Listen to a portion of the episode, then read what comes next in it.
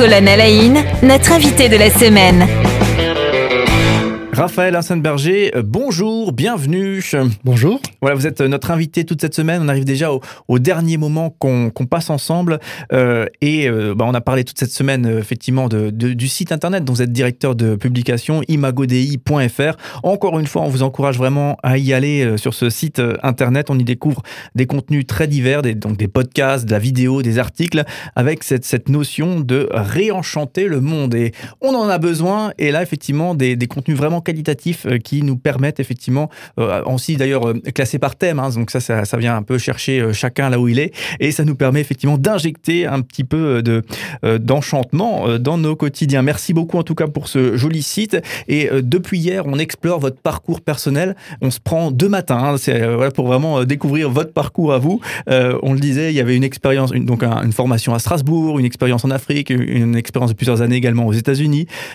puis donc en, tant qu'ingénieur chez, chez Michelin, si, euh, si je ne dis pas de bêtises, et euh, de retour en France après une formation en théologie qui a été faite en parallèle de, de cette expérience euh, aux États-Unis en, tant qu'ingénieur. Et eh bien de retour en France, eh bien c'est pour être pasteur en Touraine.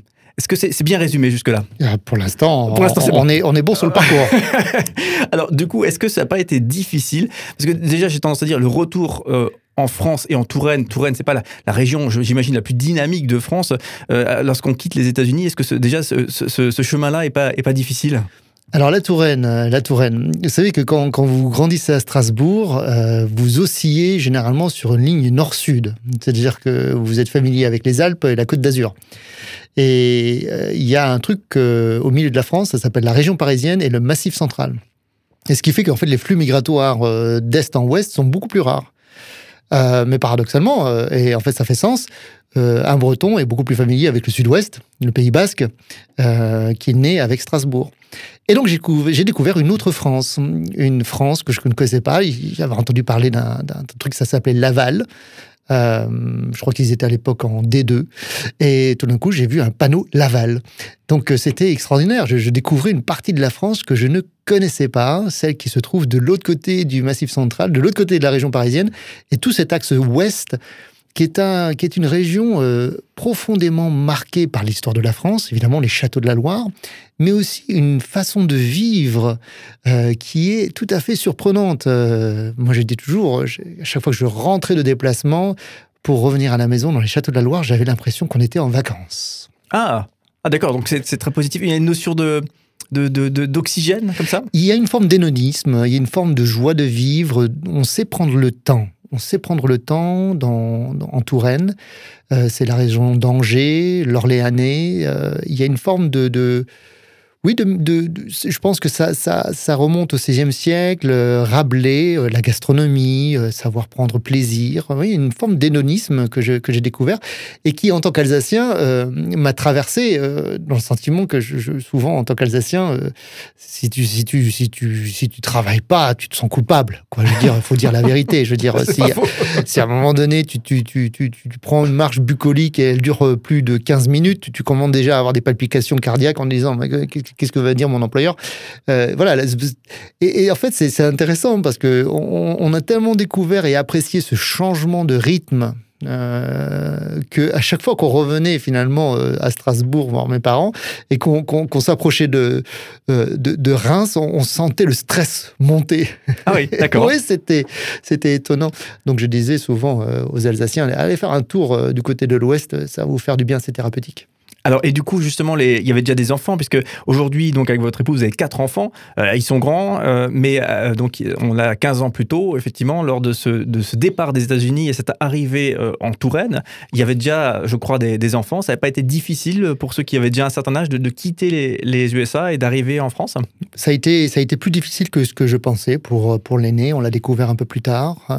après, la force d'un couple biculturel, c'est que finalement, la maison, c'est là où sont les parents. Et moyennant euh, une vraie écoute et une bienveillance euh, de la part euh, des, professeurs et, des thérapeutes, on a, on a pu réussir notre implantation dans cette région. Alors du coup, effectivement, vous devenez pasteur. en, Touraine, hein, toujours et encore, hein, cette fameuse région de, de, Tours, et ça me fait sourire à chaque fois que je le dis. C'est vrai que je ne connais pas bien, tu vois. Elle raison avec le côté de la fibre alsacienne qui, qui, découvre effectivement une autre région de France. Donc, en tout cas, retour direction la, Touraine pour 15 ans. Euh, pour être pasteur. Avant, on le rappelle, hein, c'était une expérience euh, d'ingénieur. Euh, certes, il y avait une, formation théologique en parallèle de ce métier d'ingénieur aux États-Unis, mais quand même, c'est, finalement, c'est la première fois que vous êtes pasteur. Première fois que je suis pasteur et, une formule innovante, à savoir celle d'être pasteur et d'être dans une création de paroisse. C'est-à-dire qu'on a créé deux paroisses. Une paroisse protestante au nord de Tours et une paroisse protestante au sud de Tours. Il faut savoir que les châteaux de la Loire, la Touraine, c'est une, c'est une terre qui est peu fréquentée par euh, le protestantisme. Euh, on peut revenir à, l'histoire euh, de l'Église pour comprendre les ressorts. Et finalement, donc, j'ai été mandaté voilà, par l'Église pour ouvrir des, nouvelles paroisses là où il n'y en avait pas, dans des régions où les gens devaient faire plus d'une heure de voiture pour trouver une église protestante. Et donc, on a créé ces, ces deux paroisses-là. Ça a été une expérience extraordinaire. Alors, euh, chez Michelin, j'avais participé à la création d'une nouvelle usine. Et ben là, je prenais euh, des fois des ressorts qui étaient un peu parallèles, même si c'était pas tout à fait la même chose, où j'ai créé euh, deux nouvelles églises et ça a été une expérience d'innovation spirituelle, humaine qui était fantastique. Et là, justement, est-ce que euh, quels ont été les, les, défis finalement de ce changement? On quitte un, un métier, celui d'ingénieur au sein de, de, chez Michelin, pour euh, devenir pasteur dans une autre région. Ça a été quoi les, les défis à relever? Je pense que le défi premier dans, dans ce qu'on appelle l'implantation d'église ou la création de nouvelles paroisses, c'est soi-même. Parce qu'on on, on, démarre avec soi-même, avec une feuille blanche. Et on est très, très tenté quand même de faire l'église comme on a envie. Euh, sans finalement interroger les, sous-bassements, en se disant mais pourquoi tu as envie que l'Église soit comme ça? Euh, finalement, c'est comme euh, donner naissance à des enfants et puis se rendre compte qu'à l'adolescence, ils épousent vos traits de caractère en se disant zut, j'aurais su, j'aurais fait différemment. Mmh. Voilà. Et donc c'était c'était tout le défi de se dire pourquoi est-ce que j'imagine l'Église comme ça? Alors c'est vrai que moi j'ai des racines luthériennes, donc j'avais j'avais une révérence pour le lieu, pour le sacré, pour une forme de liturgie, de rythme.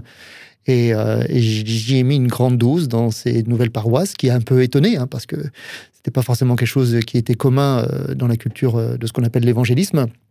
Et puis aussi une volonté d'être au cœur de la société.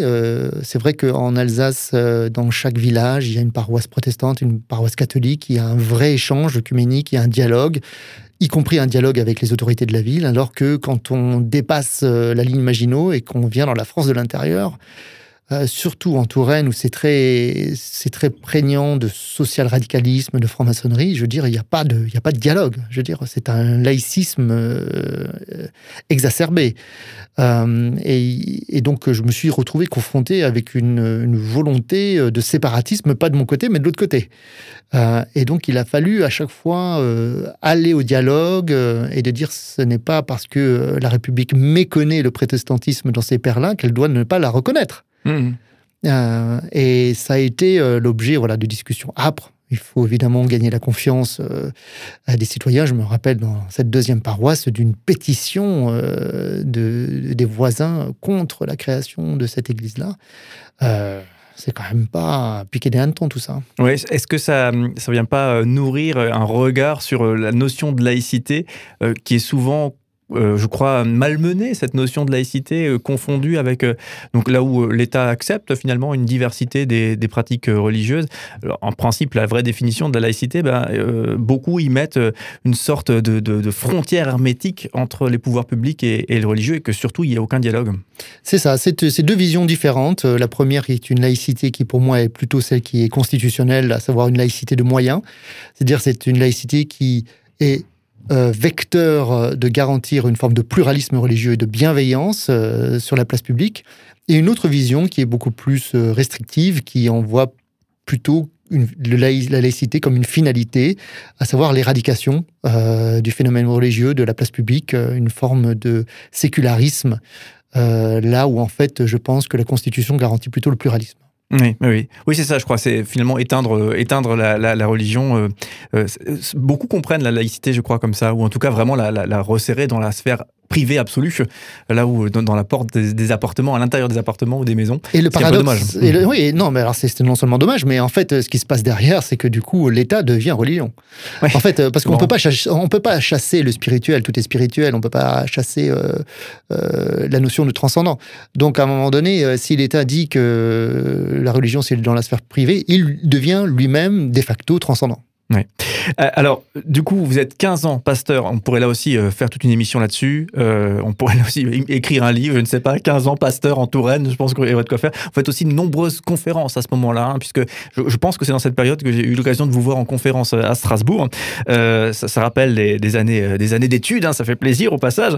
et alors, du coup, pour boucler la boucle, il y a deux ans, se crée Imago Dei. Euh, comment est-ce que vous faites ce, passage finalement euh, vers Imago Dei dont vous êtes directeur de publication aujourd'hui? Alors, on, parle euh, de l'Église rassemblée, de l'Église dispersée. L'Église rassemblée, c'est celle qui se retrouve le dimanche. ça, je savais être pasteur de l'Église rassemblée le dimanche. Et avec Imago Dei, je découvre qu'est-ce que ça veut dire être pasteur de l'Église dispersée, dispersée en semaine, entre le lundi et le dimanche. Euh, et beaucoup de ressources, 90% euh, des ressources de l'Église sont euh, allouées à l'Église rassemblée le dimanche, et très peu de ressources sont là pour accompagner de manière pastorale ceux qui sont dans la vie active. C'est 99% du tissu qui constitue nos églises et de leur dire, euh, vous n'avez pas besoin de laisser votre foi, votre spiritualité à la porte euh, dimanche soir pour venir la récupérer euh, le dimanche matin. Vous pouvez l'amener avec vous là où vous êtes et surtout ne pas céder à ce dualisme sacré séculier. Oui, la spiritualité qui, qui, finalement vient imprégner du coup notre quotidien tous les jours de la semaine. Voilà, imagodei.fr, euh, c'est le site internet à absolument consulter pour découvrir effectivement euh, ce média, euh, donc avec, ce, ce, ce, je sais pas si c'est le slogan, hein, donc réenchanter le, le monde. Hein, c'est ça. Voilà. et du coup, effectivement, on y retrouve des podcasts, donc des contenus audio, on y retrouve des vidéos, des articles, de très très nombreuses choses, de très nombreux contributeurs. Voilà, donc vraiment un site à aller absolument découvrir. Merci beaucoup en tout cas à Raphaël Hansenberger d'avoir été avec nous toute cette semaine. On, encore une fois, on aurait pu approfondir de très très nombreux points hein, qu'on a, qu'on a abordés. Bah, l'objectif, c'était plutôt effectivement d'obtenir une, vision globale. Et ben, au plaisir de vous retrouver prochainement pour, euh, j'imagine, euh, non plus les, deux bougies pour Imago Dei, mais peut-être plus qui vont euh, bien sûr se, poser gentiment sur, sur le gâteau. Allez, au, plaisir de vous retrouver prochainement. Merci, Merci Cédric.